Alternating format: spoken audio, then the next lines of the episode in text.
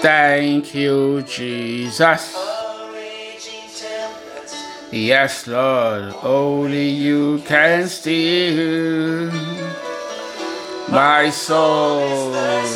Thirst again this morning. Lord, my soul thirsts to be here again in your presence, to magnify my God and my King, to give you glory and praise once again this morning. My soul thirsts to bless you, precious Lord. Thank you for giving us a brand new day. Thank you, Lord God, for giving us the privilege to come into your presence. We worship you this morning because you are God Almighty. We worship you this morning because you are Alpha and Omega. We worship you this morning because you are holy and righteous, O God. Be magnified forevermore in the precious name of Jesus. Father, we have come to learn in your presence. We have come to read our Bibles again. Lord, we ask that you will speak to us once again this morning. Let your words fill our hearts, and let your name be glorified in our lives. In Jesus' mighty name we pray. Amen. All right, let me say a big welcome to everyone joining into devotion this morning. I am Morphy Eyenike. So we continue our study and reading of the New Testament. Let's read together this morning as we gradually complete the book of Romans. But first of all, let me say a big thank you to everyone joining in this morning. I hope you're doing well where you are. God bless you. God bless you for your thirst for the word and for your diligence to read the Bible every single day. All right, let's read Romans chapter 13 and 14 today. Romans chapter 13 is respect for authority, and then 14, it's about being careful with criticism. Okay, we'll see what Paul says there and how that should apply to us today. Please get your Bibles, let's read. Paul says everyone must submit to governing authorities. Now, this is very challenging. Remember that this was during the period the emperors were changing very quickly, and the emperors had begun to persecute Christians. Nero, one of the emperors, was the one who will eventually kill Paul. Okay, but Paul was telling the body of Christ, the Christians at that time, that we must submit to governing authorities. Okay, he didn't tell them to rebel. Okay, which would have been for the average Jew, this was one area where the Jews were very good at being defiant against occupation, against any occupying power. But Paul says everyone must submit to governing authorities, for all authority comes from God, and those in positions of authority have been placed there by God. Okay, they have been placed there by God. So for us today, you want to apply that to those in government, to those who have any political power over you. Paul says submit to them, for those, their positions itself and their authority, they come from God. Okay, unless there is order, then there will be chaos. There will be chaos. It doesn't mean that the person will always do what God says, but God wants there to be order. Yes, there should be order in place. Okay, so it doesn't mean they will always do what God says. We can always put that in prayer back to God. The Bible says even the heart of the king are in God's hands. Okay, and so God is able to touch them. Verse 2 says, so anyone who rebels against authority is rebelling against God. What God has instituted is rebelling against what God has instituted, and they will be punished. Okay? That's just the truth. They will be punished. Say, for the authority do not strike fear in people who are doing right, but in those who are doing wrong. Would you like to live without fear of the authorities? Do what is right, and they will honor you. Okay? Actually, okay, without any bias, you would think that the governing authority are put there to enforce the law. Okay? So, of course, as long as you are living in line with the law and you're not breaking the law, there may not be anything to fear from them. Paul is really saying, so you do what is right, and there's nothing to fear. Remember that he's speaking during the period when Nero was already in power, and it wasn't just about them doing what was right or wrong. They were being persecuted. Yet Paul says, Christians, obey the law. Do what is right. He says, would you like to live without fear of the authority? Do what is right, and they will honor you. The authorities are God's servants. The authorities, those in government. I wish those in government will remember that they are servants of God. Not just pastors. Those in authorities are also servants of God. He says, sent for your good. They are sent there. God sent you into government for the good of the people. You are a servant of God. And God, like every servant of God that you hear, that they will give accounts. God will ask you to give accounts. Say, but if you are doing wrong, of course you should be afraid, for they have the power to punish you. They are God's servants sent for the very purpose of punishing those who do what is wrong. So you must submit to them, not only to avoid punishment, but also to keep a clear conscience. Okay? Naturally, if you are doing the right things, if you are not breaking the law, then there is no fear. You have a clear conscience. Paul is saying, pay your taxes too for this same reason. Pay your taxes too. For government workers need to be paid. They are serving God in what they do. So, not just those in political power, government workers too. They need to be paid. And that's why we pay taxes. But the government workers must also realize that they are serving God. They are serving God in what they do.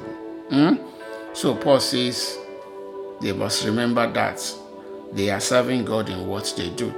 Give to everyone what you hold them, pay your taxes and government fees to those who collect them, and give respect and honor to those who are in authority. Give to everyone what you owe them. Okay? So, for some people, you are owing money. Pay your debts. That's fine. Pay your debt. Walk a way out to pay your debt. For some people, what we owe them is love. Okay? Just give to everyone what you owe them and pay your taxes. Hallelujah. 8 says, owe nothing to anyone except for your obligation to love one another. If you love your neighbor, you will fulfill the requirements of God's law.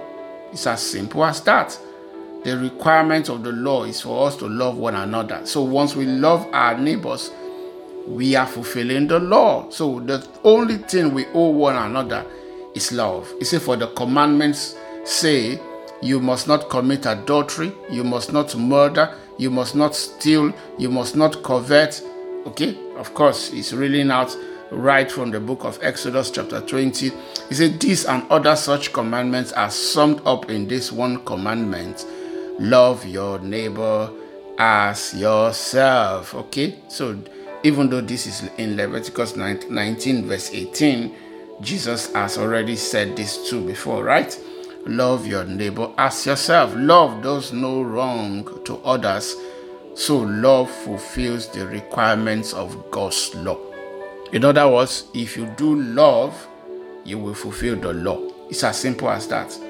So, pay attention to love. Do love. Take care of one another. Paul says, love your neighbor and God will bless you because you will be keeping His law. So this is all the more urgent for you know how late it is. Time is running out. Wake up, for our salvation is nearer now than when we first believed. The night is almost gone. The day of salvation will soon be here. So remove your dark deeds like dirty clothes and put on the shining armor of right living. And because we belong to the day, we must live decent lives for all to see. Don't participate in the darkness of wild parties and drunkenness, or in sexual promiscuity and immoral living, or in quarreling and jealousy. Instead, clothe yourself with the presence of the Lord Jesus Christ, and don't let yourself think about ways to indulge your evil desires. Don't let yourself think about ways to indulge your evil desires. You are now a Christian. Your conduct, remember what we discussed yesterday, it was teaching us about Christian conduct with one another. Your conduct should show that you are now a Christian. Okay? You cannot be claiming to be a Christian and your life is literally alien to who a Christian is. No, it should not be like that.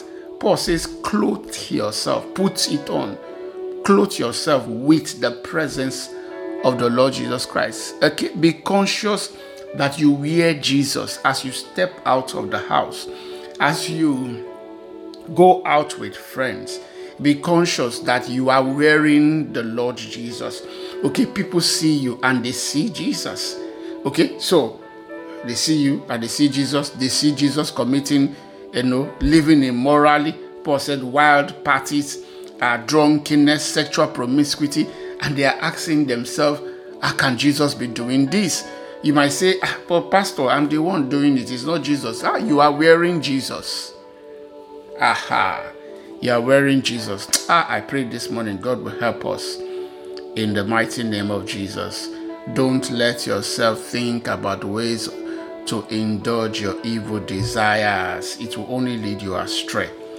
All right, let's go on to Romans chapter 14, the dangers of criticism, especially those who have weak faith. Accept other believers who are weak in faith, and don't argue with them about what they think is right or wrong. For instance, one person believes it's all right to eat anything, but another believer with a sensitive conscience will eat only vegetables. Those who feel free to eat anything must not look down on those who don't. In other words, we should consider each other's faith and not openly criticize each other unnecessarily. It says those who feel free to eat anything must not look down on those who don't. And those who don't eat certain food must not condemn those who do. It's both ways. For God has accepted them. Who are you to condemn someone else's servant? It says their own master will judge whether they stand or fall. And with the Lord's help, they will stand and receive His approval. Okay, so your own is pay attention to your own work. Pay attention to your own work. Don't be overly too concerned in judging and interpreting the life of someone else. Sincerely, be very careful there. You don't know them. They stand and fall before their master. The best thing you can do for them is to keep them in your prayers and continue to commit them to God. Are you certain that they call on the name of the Lord Jesus? That's the question I often ask people. Are you certain? If the answer is yes, then commit them to God instead of criticizing them openly. Verse 5, in the same way, some think one day is more holy than another, while others think every day is alike. You should each be fully convinced that whichever day you choose is acceptable. Okay? That's up to you. Whether Saturday is Sabbath day for you, Sunday is Sabbath day for you. December 25th is Christmas day. No, October is the Christmas day. All of it is nonsense. The days themselves are not what is important. But if anyone has chosen that is the day they want to mark something, Paul says, none of your business, leave them alone. Okay? The most important thing is that they are standing in Christ. In the same way, some think one day is more holy than another, while others think every day is alike. You should each be fully convinced that whichever day you choose is acceptable. If they are convinced, we are celebrating Christ, the birth of Christ on Christmas in December 25th. Obviously, we know it does not make sense. If you read according to the Bible, it doesn't make sense that while shepherds were watching the fields at that time, that it doesn't line up, it will be December. That's the time we have chosen to celebrate it. What is your own? Leave us alone. Leave us alone. We are fully convinced. See, says those who worship the Lord on a special day do it to honor Him. Do we celebrate Christmas? That's my only comment to this. Do we celebrate Christmas to honor Christ? If the answer is yes, please go ahead. Do you celebrate Christmas to honor Father Christmas? If the answer is yes, you don't know what you are doing. Yes, that one we might need to criticize because you don't know exactly what you are doing.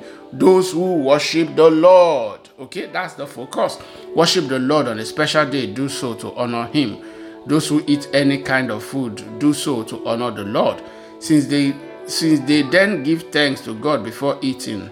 And those who refuse to eat certain food also want to please the Lord and give thanks to Him. For we don't live for ourselves or die for ourselves. Okay? We live for the Lord and we die for the Lord.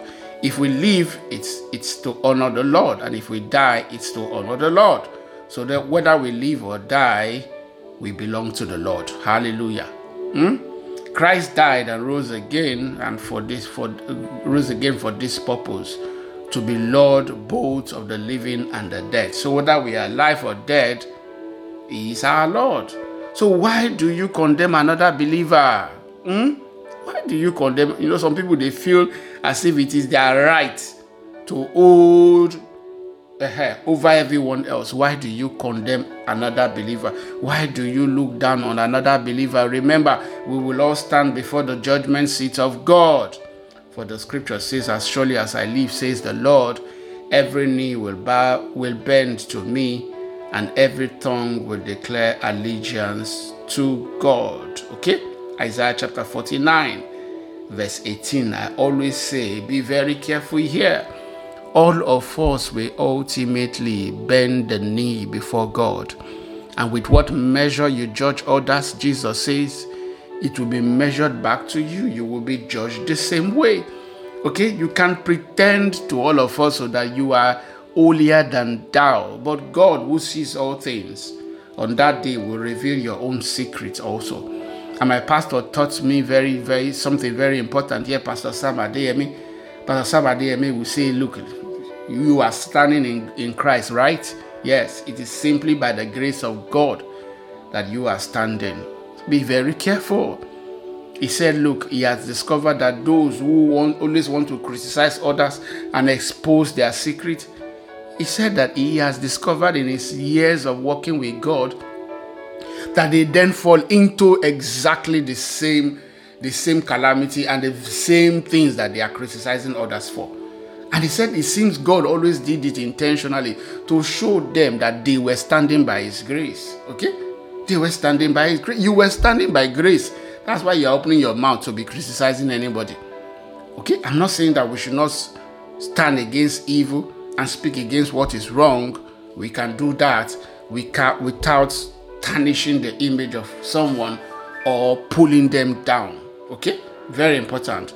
Every tongue will declare allegiance to God. 12, yes, each of us will give a personal account to God. So let's stop condemning each other. Decide instead to live in such a way that you will not cause another believer to stumble or fall. 14 says, I know and I'm convinced on the authority of the Lord Jesus that no food in and of itself is wrong to eat. But if someone believes it is wrong, then for that person it is wrong.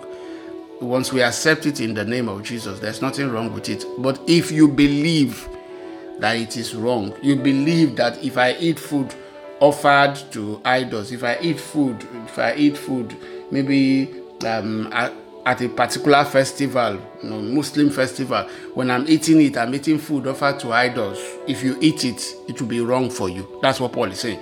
Not because there's anything in it. It will be wrong for you because of your conscience. 15, and if another believer is distressed by what you eat, you are not acting in love if you eat it. Don't let your eating ruin someone for whom Christ died. So Paul is saying here, even though it is not wrong for you, if there's another believer there that it is wrong for, you shouldn't eat it. Not because of you, but because of that believer. Because you are fine. If they now go and eat it, it's going to damage them. It's going to damage them. So don't let your eating ruin someone for whom Christ died. Then you will not be criticized for doing something you believe is good. For the kingdom of God is not a matter of what we eat or drink, but of living a life of goodness and peace and joy in the Holy Spirit. Righteousness, peace, and joy in the Holy Spirit. That's what the kingdom of God is. If you serve Christ with this attitude, you will please God, and others will approve of you too. So then, let us aim for harmony in the church and try to build each other up.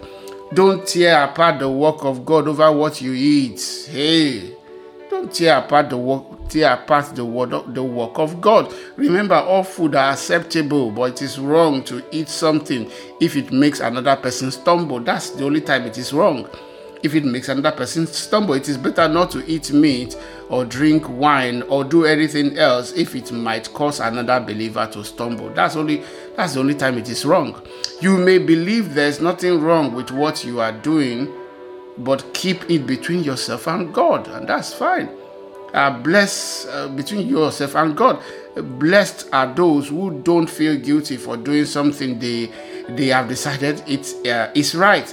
But if you have doubts about whether or not you should eat something, you are sinning. If you go ahead and do it, you are sinning.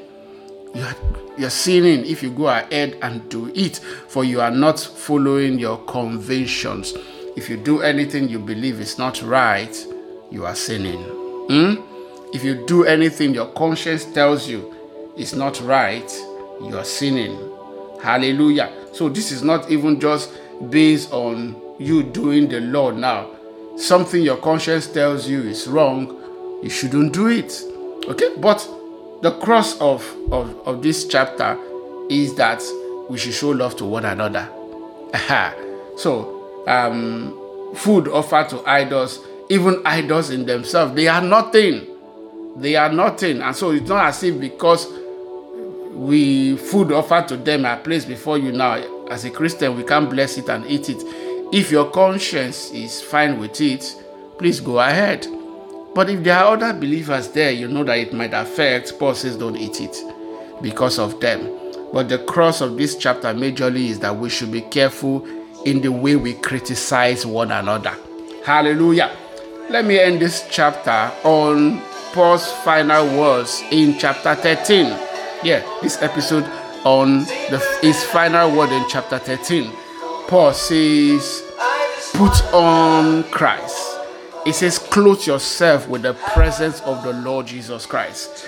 And that's my challenge to someone this morning. Be conscious of the fact that you literally wear Jesus. You carry Jesus everywhere you go. And I pray this morning that you will represent Jesus well. In the mighty name of Jesus. Father, we say thank you. In Jesus' mighty name we pray. Amen. All right, thank you so much for listening today. God bless you. Enjoy your day.